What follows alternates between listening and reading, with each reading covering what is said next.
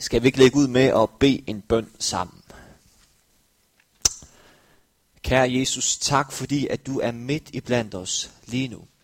Tak fordi, at du er her med din gode helligånd. Og Jesus, vi er kommet her i dag. Vi er kommet til dit hus, fordi vi gerne vil høre fra dig af. Og Jesus, jeg beder om, at du må tale ind i vores liv. Herre, du kender os. Du ved, hvem vi er. Du ved, hvad vi oplever, hvad vi tænker.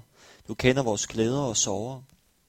Og far, jeg beder om, at vi her til formiddag må have et åbent og modtageligt hjerte. At vi ikke må have stenhjerter, som er lukket i, som er svært for Guds ord at trænge igennem. Men jeg beder om, at vi må have kødhjerter. Hjerter, som er åbne og modtagelige for dig. Og jeg beder om, at det ord, vi skal høre i dag, det må bundfælde sig, og det må på sigt bære frugten af Guds rige. For far, det er det, du kalder os til som menighed. Du kalder os til at bære frugt. Du kalder os til at bygge dit rige. Du kalder os til at være et lys i mørket. Og far, jeg beder for den her menighed, jeg beder om, at den må opleve, at den må være et lys i Haderslev, og mennesker må blive draget hertil. Og det er på grund af det lys, der bor i de her menneskers hjerter. I Jesu navn har jeg bedt her. Amen. Jeg har besluttet at følge Jesus. Sådan lyder omkvædet i en sang, som flere af jer måske kender og har sunget før. Jeg har besluttet at følge Jesus. Jeg kan huske, at jeg sagde noget lignende til Jesus, dengang jeg mødte ham for første gang, kom til tro på ham og ønskede, at han må blive en større del af mit liv. Men at følge Jesus er ikke bare en god sang eller noget, der er meget kristen at sige. Når at følge Jesus giver os en god beskrivelse af, hvad det vil sige at være kristen og være kirke. Hvad handler kristenlivet om? For mig at se handler det om at være modig nok til at følge den person ved navn Jesus, som gik rundt på jorden og sagde til mennesker, kom og følg mig, så vil jeg gøre jer til menneskefiskere. Det betyder, at man som kristen skal efterleve Jesu eksempel. Jamen, hvad vil det sige at følge Jesus i en dansk kontekst af nu 2016? Det er et yderst relevant spørgsmål. Det er et spørgsmål, som jeg har grundet lidt over, og det er baggrunden for, at jeg i dag vil give jer nogle eksempler på, hvad det vil sige at følge Jesus, og hvorfor vi egentlig gør det, hvad formålet er med det. Så hvis du har taget din bibel med, så er du velkommen til at slå op i Matteus evangeliet kapitel 22 og fra vers 34 til 40. Matthæus 22 og fra vers 34 til 40. Jeg vil godt bruge denne tekst til at give mit første eksempel på, hvad det vil sige at følge Jesus. Ifølge teksten var der en dag, hvor Jesus var sammen med en gruppe farisæer. De her farisæer opsøgte Jesus, fordi de ville stille ham et spørgsmål. Mester, hvilket bud er det vigtigste i Toraen? Hvad er det vigtigste bud i Toraen? Toraen er en betegnelse for de gammeltestamentlige lovbøger.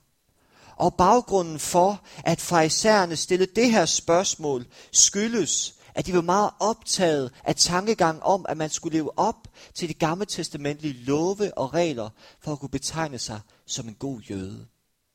Hvis vi nu skulle omsætte eller oversætte farisæernes spørgsmål til Jesus, ja, så kunne spørgsmålet i dag lyde noget i retning af, Jesus, hvad er den vigtigste gerning, vi kan gøre? Eller den korte version, hvad er vigtigst? Hvad er det vigtigste, vi kan gøre? Det var noget, som farisæerne var optaget af, da de mødte Jesus. Hvad er det vigtigste? Hvad er det største? Hvad er det vigtigste, vi kan gøre som menighed? Hvad er det vigtigste, vi kan koncentrere os om som kristne i dag? Jeg ved ikke, om du har overvejet noget af det her, men jeg mener, at det er nogle rigtig gode spørgsmål. Hvis vi nu lavede en rundspørg blandt nogle tilfældige kristne, og vi spurgte, spurgte dem om, hvad der er vigtigst, jamen så tror jeg, at vi vil få mange forskellige svar. En vil måske svare, at det vigtigste er, at vi har en god kirke. En god kirke er kendetegnet af et sundt fællesskab og nogle relevante aktiviteter. En anden ville lægge vægt på, at det vigtigste er, at vi beder, vi lovpriser Gud, vi tilbeder ham, da vi på den måde skaber rammen for, at vi kan opleve Guds nærvær. Vi kan opleve Helligånden. Og en tredje ville måske påstå, at det vigtigste er, at vi forkynder evangeliet om Jesus, og vi deler troen med vores medmennesker, med vores omverden. Hvad er vigtigst? Er det den gode og relevante kirke? Er det bøn, tilbedelse, lovsang, at vi kommer ind og oplever Guds nærvær? Eller er det, at vi forkynder evangeliet og deler tro med vores medmennesker?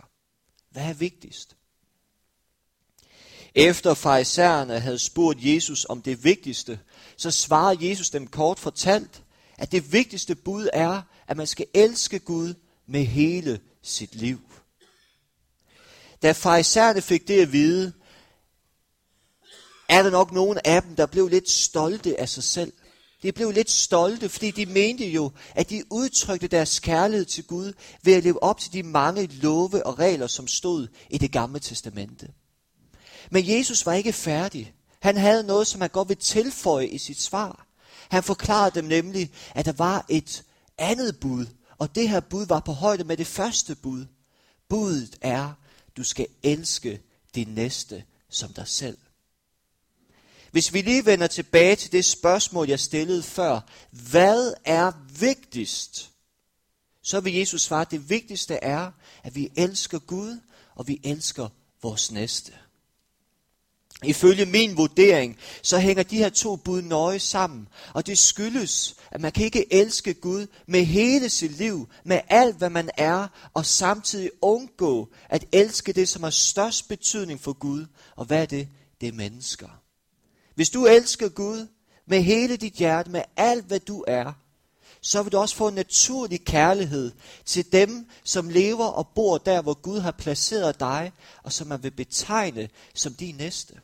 Og det kan være alt fra din skønne familie, dine gode venner, til dine kedelige naboer, trælse kollegaer, dem som ser anderledes ud, tænker og tror anderledes. Det vil alle sammen være din næste. Og dem vil du også elske, hvis du elsker Gud med hele dit liv. Med alt, hvad du er. Hvad er vigtigst? Der skal ikke herskes nogen tvivl om, at en god og relevant kirke er vigtig. Bøn, lovsang, tilbedelse, at vi oplever Guds nærvær, ja, det er også vigtigt. Og lige så vigtigt er det, at vi forkynder evangeliet, og vi deler troen med vores medmennesker, med vores omverden. Alt det her er vigtigt. Men da Jesus blev spurgt om, hvad der er vigtigst, så kunne han svare hvad som helst. Han kunne svare hvad som helst. Alligevel valgte han at svare, at det vigtigste er, at vi elsker Gud med hele vores liv. Og det skulle gerne komme til udtryk i måden, hvorpå vi behandler vores medmennesker, vores næste, nemlig ved at elske dem, ved at vise dem kærlighed. Denne påstand kommer også til udtryk, eller bliver bekræftet i Paulus budskab i kærlighedskapitlet, som vi kan læse i 1. Korintherbrev kapitel 13. Hvad skriver Paulus her? Paulus opsummerer mere eller mindre sit budskab i det afsluttende vers. Han skriver sådan her i 1. Korintherbrevet, kapitel 13, vers 13. Så bliver der tro, håb og kærlighed, disse tre, men størst af dem er kærligheden. Når man læser det her kapitel, får man et indtryk af, at det er vigtigt for Paulus, at vi som menighed har en tro, der kan flytte bjerge. At vi har en stor kundskab, vi har visdom om Gud. At vi har profetiens nådegave, så vi kan høre fra Gud, så vi kan høre, hvad Gud siger. At vi kan give ud af vores mange ressourcer og velsigne andre med dem, og vi er villige til at give hele vores liv til Gud. Alt det her er vigtigt, for at vi kan være menighed efter Guds behag. Men det, som er vigtigst, for os som menighed, for os som kristne, ja, det er, at vi har det, som er størst af alt. Og hvad er det? Det er kærlighed. Det er det vigtigste. Det er det største, vi kan have som fællesskab. Kærligheden. Hvad er det for en kærlighed, der er på tale? Der er ikke tale om en selvisk og egocentrisk kærlighed. En kærlighed, som handler om mig, mig og mig og mine ønsker, mine behov. Derimod er der tale om to former for kærlighed, efter min mening. Der er først og fremmest tale om en indbyrdes kærlighed. En kærlighed i menigheden. En kærlighed til hinanden. Og derudover er der tale om en kærlighed til den verden og det omkringliggende samfund, som vi er en del af. En kærlighed til de mennesker, der bor her rundt omkring. Det er de to former for kærlighed, der taler om. En indbyrdes kærlighed, en kærlighed til den verden, som vi alle sammen er sendt til. Hvis ikke vi som menighed er kendetegnet af denne her kærlighed, eller har denne her kærlighed, ja, så er vi ifølge Paulus intet. Vi er intet, og alt det vi gør, gavner os intet. Vi får aldrig nogen større betydning for mennesker. I løbet af mit liv har jeg mødt mange forskellige mennesker. Og flere af dem har rystet på hovedet og været uforståelige, når de har hørt om min kristne tro, og hvad vi som kristne eller kirke er villige til at gøre for Gud. Men alligevel har mange af de selv samme mennesker, der har været noget ved vores tro og vores handlinger, som de har måttet anerkende, som de respekterer, som de ønsker at være en del af og mærke på deres eget liv. Og ved hvad det er? Det er den kærlighed, som vi kan vise til vores omkringliggende verden. En kærlighed, som vi kan vise til de mennesker, der er i nød, der er ensomme, der er udsatte, der lider, som har brug for barmhjertighed. Det er en kærlighed, som mennesker kan forholde sig til. Det er en kærlighed, som de ønsker at opleve på eget liv. Det er en kærlighed, som de ønsker at give videre. Så hvis vi skal opsummere Paulus budskab, så kan vi sammenfatte, at kirke og kristenliv giver ikke rigtig nogen mening eller går op i en højere enhed, hvis ikke vi er kendetegnet af kærlighed, og vi viser den til vores næste. Vi viser den til hinanden, og vi viser den til vores medmennesker. Og det giver os et godt indtryk af, hvad det vil sige at følge Jesus. At følge Jesus handler om at gøre det, som er vigtigst ifølge Jesus. Og hvad er det? Det er at elske Gud med hele sit liv. Og det kommer måske stærkest til udtryk, når vi elsker vores næste. Derudfra vil jeg bare udfordre og opfordre dig til at arbejde på det med at elske de næste. Elsk dem, som lever og bor der, hvor Gud har placeret dig. Elsk dem, som er din næste. Begynd på en måde, hvor du kan følge med, og så vil det efterhånden kunne ses og mærkes, at du følger Jesus, og du elsker ham. For Jesus har, har engang sagt, at hvad, at hvad vi gør mod en af de mindste, ja, det gør vi i virkeligheden imod ham.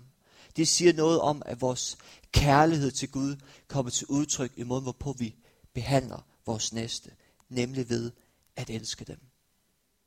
Amen. Indtil videre har vi fundet ud af, at vi følger Jesus, når vi elsker Gud, og når vi elsker vores næste.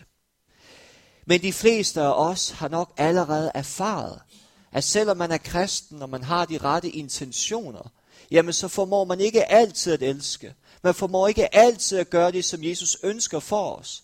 Og derfor kan man blive ramt af en mindreværds følelse. Jeg ved ikke, om det er en følelse, du kan genkende fra dit kristenliv. Jeg kan i hvert fald genkende den. En følelse af, at jeg ikke er slået til. En følelse af, at jeg ikke er god nok. Jeg er værdig nok. I Johannes evangelie kapitel 8, der kan vi læse en historie om en menneske, som heller ikke formåede at gøre det, hun burde. Denne her historie handler om kvinden, der blev af nogle skriftkloge og fariser taget på færdskærning i ægteskabsbrud. Ifølge de gammeltestamentlige regler og love, så var ægteskabsbrud en alvorlig forbrydelse, og derfor havde de her religiøse mennesker ret til at stene kvinden på grund af hendes ugerning.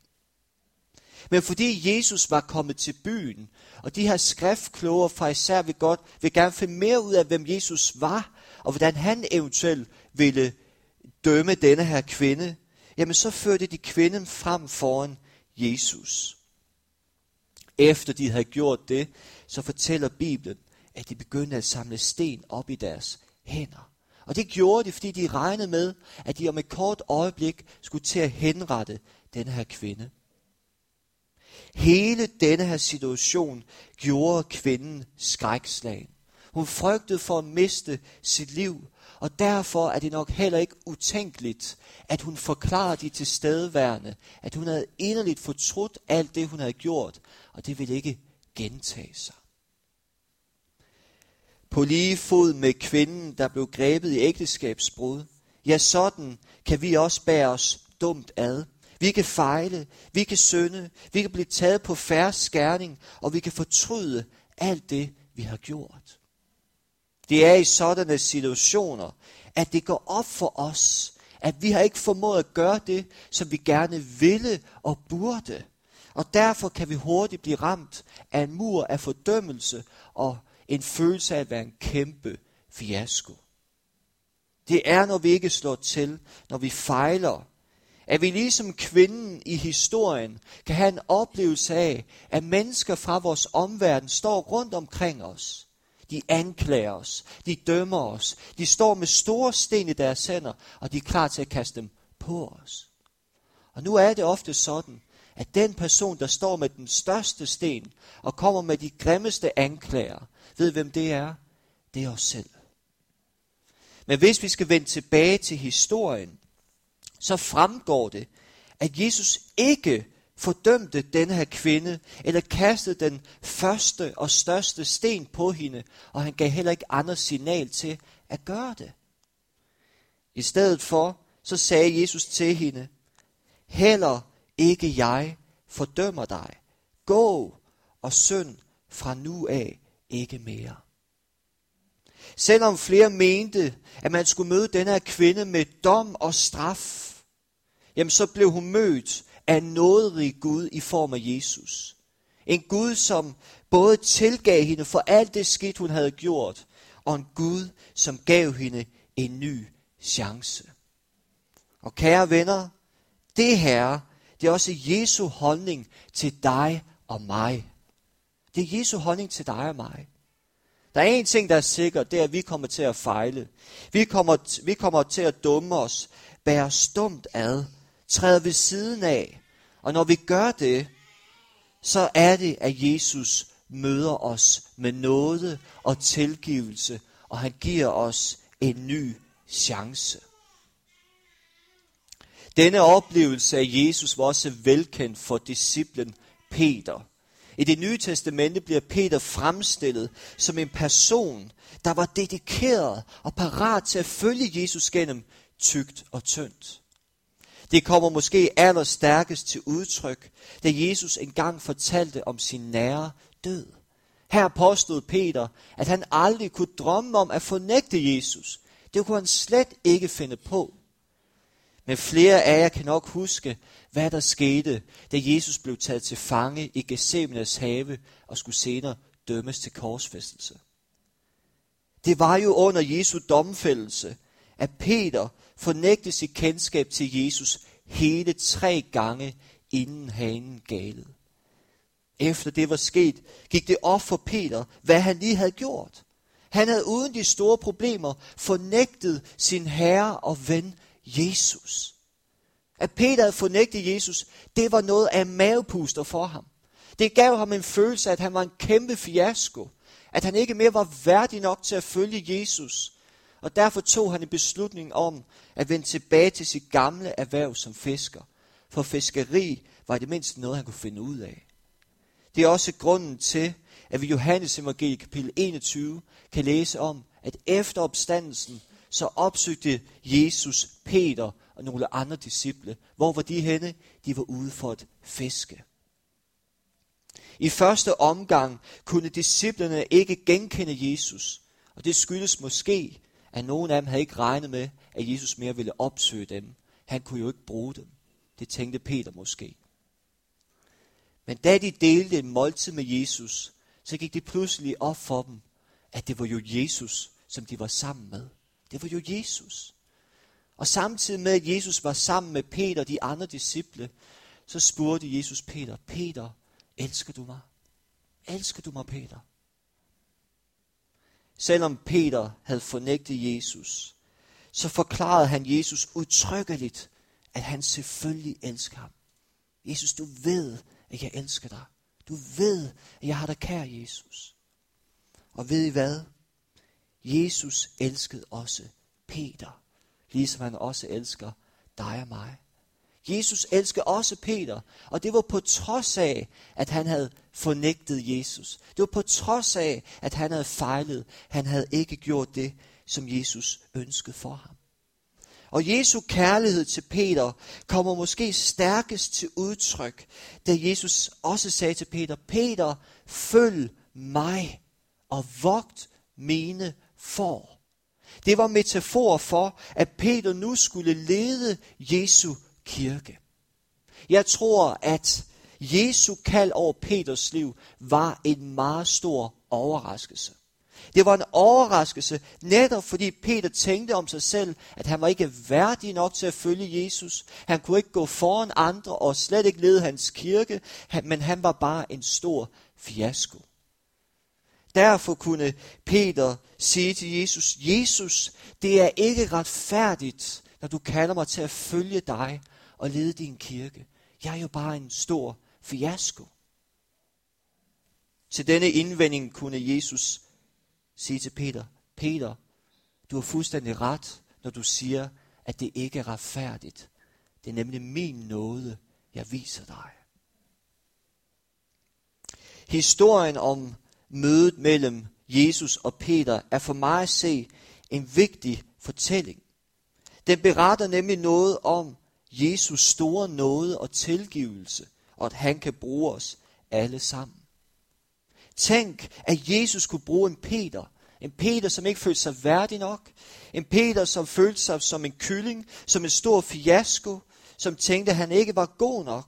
Jesus kunne bruge ham. Jesus kunne bruge Peter. Det siger noget om Jesus store nåde og tilgivelse. Det siger noget om, at Jesus også kan bruge dig og mig. Vi kommer også til at fejle. Vi bliver også nogle gange ligesom Peter. Vi er nogle kyllinger. Vi fornægter Jesus. Vi fejler. Men når det sker, så er det, at Jesus ikke møder os med løftet pegefinger eller svinger pisken. Men han møder os med noget. Han viser os tilgivelse. Han siger måske noget til os, som han også sagde til kvinden, der blev grebet i ægteskabsbrud. Heller ikke jeg fordømmer dig. Gå og synd fra nu af ikke mere, men følg mig og byg mit rige. Jeg er overbevist om, at når vi på den måde bliver konfronteret med Jesu kærlighed, med Guds kærlighed, når den kommer helt tæt på, ja, så bliver vi på ny opmærksomme på Guds store nåde og tilgivelse i vores liv. Og det har effekten af, at vores længsel efter at følge Jesus bliver endnu større end lysten til at leve sit eget egoistiske liv. Har du besluttet dig for at følge Jesus, men er der sket det, at du har ikke formået at gøre det, du gerne ville eller burde, og derfor føler du dig nu som en fiasko? Hvis du har det på den måde, så vil jeg bare sige til dig, Jesus elsker dig. Og han møder dig med nåde og tilgivelse. Og det giver os et godt billede af, hvad det vil sige at følge Jesus. At følge Jesus handler om, at vi bestræber os på at efterleve hans eksempel. Og i tilfælde af, at vi ikke formår at gøre det, men vi fejler, vi jogger i spinaten, ja, så bliver vi mødt af en nåderig Gud. En Gud, som tilgiver os for alt det skidt, vi har gjort. Og en Gud, som fortsat siger til os, følg mig og byg mit rige. Amen. Indtil videre har vi fundet frem til, hvad det vil sige at følge Jesus. Det leder os til spørgsmålet, hvorfor? Hvorfor? Hvorfor følger du Jesus, når det på flere områder kan gøre dit liv mere, mere besværligt? Og nu tænker jeg særligt på, at du skal leve dit liv anderledes i forhold til mange andre mennesker, og du skal bestræbe dig på at behage Gud, frem for at behage dig selv. Hvorfor følger du Jesus? Jeg kunne også stille lignende spørgsmål til jer som menighed. Hvorfor er i menighed, eller hvorfor har i menighed, når det så ofte kan være udfordrende, problematisk, og derfor kan man da blive fristet til at opgive kirken, ikke sandt? Det er nogle gange min erfaring med kirke. Jeg har lyst til at give op ting. Ej, det kan være lige meget det hele. Hvorfor? Jeg ved godt, at de her spørgsmål kan lyde meget kritiske. Alligevel er jeg overbevist om, at de kan være konstruktive. Netop fordi de får os til at tænke over vores liv med Jesus, vores liv med kirken. Hvorfor følger jeg Jesus? Hvorfor bruger jeg så meget mit liv på kirken? Det er jo nogle gode spørgsmål. Jeg tror, jeg taler på vegne af de fleste kristne, når jeg siger, at vi følger ikke Jesus eller bruger tid på kirke, fordi vi simpelthen ikke kunne finde på noget andet at gøre med vores liv. Vi kunne sagtens finde på noget andet. Hvorfor følger vi så Jesus? De fleste vil nok svare, at vi følger Jesus, fordi vores liv blev forvandlet, da vi mødte ham. Nu er vi ikke mere den samme. Nu ønsker vi mere af ham i vores liv. Vi ønsker mere af det, han står for, og det, han kan tilbyde. Da jeg mødte Jesus, fandt jeg ud af, at der er noget, der er større end mig selv. Jeg fandt ud af, at Gud lever. Gud lever. Og han har en unik plan og et større formål med mit liv, ligesom han også har en unik plan og et større formål for dit liv. Og det er måske nogle af grundene til, at du også følger Jesus. Jeg har besluttet at følge Jesus. Sådan lyder omkvædet i en sang, som i virkeligheden er inspireret af en sand historie fra Indien. I Indien var der engang en familie, som kom til tro på Jesus. At familien var blevet kristen, ja, det var ikke ligefrem noget, som vagte stor begejstring i den landsby, hvor de boede. Der var nemlig en dag, hvor nogle fra landsbyen slæbte familien hen på en landsbyplads. Og her blev det fortalt familiens mand, at hvis han ikke er afkald på sin tro, så vil de dræbe hans familie. Selvom manden havde en meget stor kærlighed til sin familie, til sin hustru og sine børn, jamen så kunne han ikke bare give afkald på sin tro. Og derfor begyndte han at synge en sang, som han engang havde skrevet, da han mødte Jesus for første gang. Manden startede med at synge, Jeg har besluttet at følge Jesus. Ingen vej tilbage, ingen vej tilbage. Efter manden havde sunget dette, så slog bødlen børnene ihjel. Men det fik ikke manden til at stoppe. Manden sang nemlig videre, hvis andre tøver, vil jeg fortsat følge ham. Og dernæst slog bødlen mandens hustru ihjel. Nu blev det fortalt manden, at hvis han gav afkald på sin tro, så ville de lade ham overleve. Men denne trussel kunne heller ikke lukke munden på manden.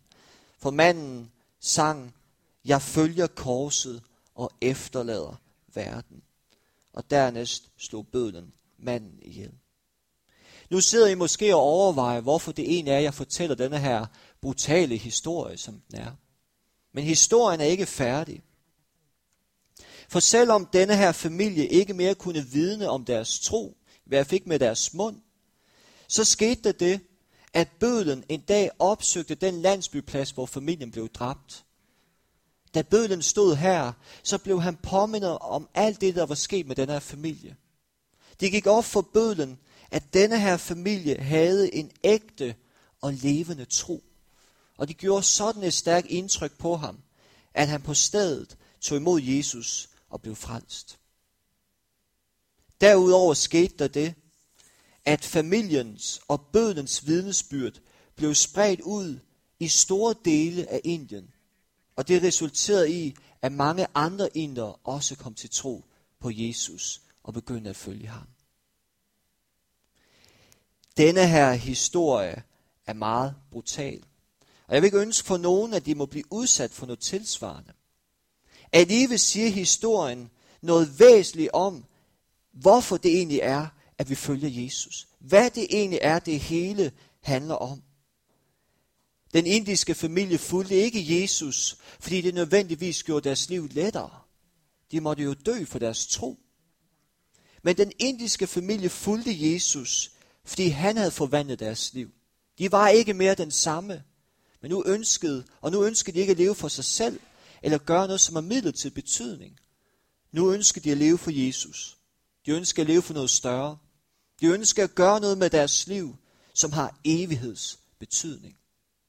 Og det ønske blev en realitet, netop fordi deres vidnesbyrd førte til, at både deres bødel og mange andre inder også kom til tro på Jesus og fik evigt liv. Jeg håber på, at denne her families motiv for at følge Jesus må også være en vigtig grund til, at du følger Jesus, og du ønsker at leve for ham. Jesus kalder på os alle sammen. Han kalder os til at følge ham. Han kalder os til at være menneskefiskere. Han kalder os ikke bare til at etablere en klub ved navn kirke, og her er de hyggelige at mødes, og her har vi noget rart at tro på. Nej, Jesus kalder os til at leve for noget større. Han kalder os til at leve for ham. Han kalder os til at gøre en forskel. Han kalder os til at gøre noget, som kan forvandle menneskers liv, og som kan få evighedsbetydning for dem. Og jeg tror, det er vigtigt, at vi nogle gange bliver påmindet om det her budskab. For selvom det nogle gange kan være problematisk, besværligt og udfordrende at følge Jesus og være kirke, jamen så gør vi det i udgangspunktet ikke for vores egen fornøjelse, men vi gør det, fordi at det vi gør nu, eller det vi gør i dag, det kan, få, det kan forvandle menneskers liv og få evighedsbetydning for dem. Derfor følger vi Jesus. I 2. Peters brev, kapitel 3 og vers 15, der står der sådan her om Guds tålmodighed. Og I skal se Guds tålmodighed med verden som et udtryk for hans ønske om, at alle mennesker skal have mulighed for at blive frelst. Ifølge Bibelen så har Gud en stor længsel efter, at den verden og den samfund, som vi er en del af, at de må lære Jesus at kende. At de må vide, at der er håb for dem, og navnet på det her håb er Jesus. Gud ønsker, at de må opleve Guds kærlighed, og de må få frelsesmulighed. Og det er grund til, at Jesus endnu ikke er vendt tilbage. Han har i mellem, mellemtiden indsat os som menighed. Vores kald og vores opgave er at gøre denne verden kendt ved Jesus, formidle Guds kærlighed til dem og give dem mulighed for frelse. Gud ønsker ikke, at det bare kun må være dig og mig, som må følge Jesus, som må have evigt fællesskab med ham. Nej, Gud ønsker, at alle dem, som vi møder i løbet af vores, eller på, på den vej, vi går, at de må lære ham at kende. At de må have evigt fællesskab med Gud. Og det siger noget grundlæggende om, hvorfor det er, at vi følger Jesus. Vi følger ikke Jesus, fordi det nødvendigvis altid gør vores liv lettere. På nogle områder bliver vores liv lettere, på andre områder nej. Hvorfor følger vi så Jesus? Vi følger Jesus, fordi vi har et ønske om at behage Gud med vores liv. Vi har en længsel efter, at endnu flere mennesker fra vores samfund, fra vores land, fra vores hverdag, at de må møde Jesus. De må opleve og smage den kærlighed, vi har oplevet og smagt. Og de må opnå evigt liv sammen med Gud. Derfor følger vi Jesus. Det er det, som er formålet med det hele. Amen. Fordi jeg skal til at runde af, så vil jeg bare slutte af med at stille dig det her spørgsmål. Har du besluttet dig for at følge Jesus? Er det, er det en beslutning, du har taget i dit liv? I løbet af vores liv skal vi træffe mange beslutninger og afgørelser om, hvad det er, vi vil følge, hvad det er, vi vil investere i, satse på. Og det kan være alt fra karriere til penge, til berømme, til succes, og jeg kan blive ved. I dag vil jeg opfordre dig og udfordre dig til at være modig nok til at følge den mest betydningsfulde person i historien, nemlig Jesus. Jeg har taget en beslutning om, at jeg vil følge ham. Men det er også en beslutning, jeg må tage hver eneste dag. I dag beslutter jeg mig for, at jeg vil følge Jesus. Jeg vil gøre det, han siger og kalder mig til. Hvad indebærer det at følge Jesus? I dag har jeg talt om, at det indebærer, at vi skal gøre det, som er vigtigst. Og det vigtigste er, at vi elsker Gud, og det kommer måske stærkest til udtryk, når vi elsker vores næste. Og i tilfælde af, at vi ikke formår at elske, vi formår ikke at gøre det, som vi gerne ville eller burde, ja, så er det, at Jesus møder os med nåde og tilgivelse, og han siger fortsat til os, følg mig og byg mit rige. Jesus har en umådelig stor kærlighed til den verden, som vi er en del af, og han kalder os til at formidle Guds kærlighed til de mennesker, som vi møder på vores vej.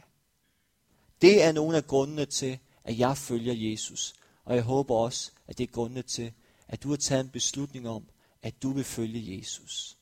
Amen. Lad os bede sammen.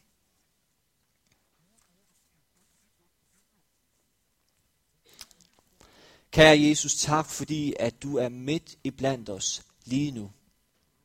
Og Jesus, ligesom du opsøgte de første disciple, og du sagde til dem, kom og følg mig, så vil jeg gøre jer til menneskefisker. Far, det siger du også til os denne her formiddag. Du siger den til enhver af os. Du siger den til ham eller hende, som aldrig nogensinde har hørt det kald. Men du siger det også til den, som er en erfaren kristen, og som har taget en beslutning om at følge dig for mange år tilbage. Far, i dag tager vi en beslutning om, at vi vil følge dig, Jesus. Vi ønsker at være menneskefiskere. Vi ønsker at gøre det, som du kalder og udfordrer os til. Og far, jeg beder om, at du må vise os noget og tilgivelse. For sagen er, at vi nogle gange jogger i spinaten. Vi formår ikke at gøre det, som vi gerne ville eller burde. Men far, selvom vi fejler, selvom vi tænker om os selv, at vi ikke er værdige nok, så er det, at du møder os med noget og tilgivelse. Og du siger fortsat til os, følg mig og byg mit rige. Tak fordi, at når vi lever dig nær, så lever vi under nåden og øh, under din barmhjertighed, far. Far, jeg beder også om, at, øh, at du må hjælpe os i forhold til det med at elske vores medmennesker. Jeg beder om, at du må give os en kærlighed til den by og det samfund, som vi er en del af. Tak fordi, at vi må elske dem, og derigennem viser vi, at vi elsker dig. Far, jeg, jeg beder om, at, at denne her menighed må være kendetegnet af sin kærlighed. En kærlighed til hinanden inden for menigheden, men også en kærlighed til de mennesker, der bor i det omkringliggende samfund. For tak vi, at mennesker bare må opleve, at herfra er der kærlighed. Herfor udstråler der en varm kærlighed. En kærlighed, som de må være en del af. En kærlighed, som de må opleve på deres eget liv. Og far, så takker dig fordi du kalder os. Fordi du ønsker, at vi skal leve for noget større. Du ønsker, at vi skal gøre noget med vores liv, som ikke bare har midlertidig betydning, men som har en evighedsbetydning. Og jeg beder om, at vi må have det fokus som kirke. For nogle gange er det besværligt og udfordrende at være kirke. Nogle gange har man lyst til at give op og, og løbe væk her. Men far, tak fordi at det vi gør i dag, det vi gør nu, det kan resultere i, at menneskers liv bliver forvandlet, og de opnår evigt liv. Og far, det er i sig selv det hele værd. Jeg beder om, vi må have det fokus som kirke. Vi må blive påmindet om det, at det kan få evighedsbetydning for mennesker, Gud. Far, jeg beder om, du må tale til os her og nu, og jeg beder om, at, at dit ord må bære frugt. Vi må føre det ud i praksis. Velsign os bare i Jesu navn, har jeg bedt her. Amen.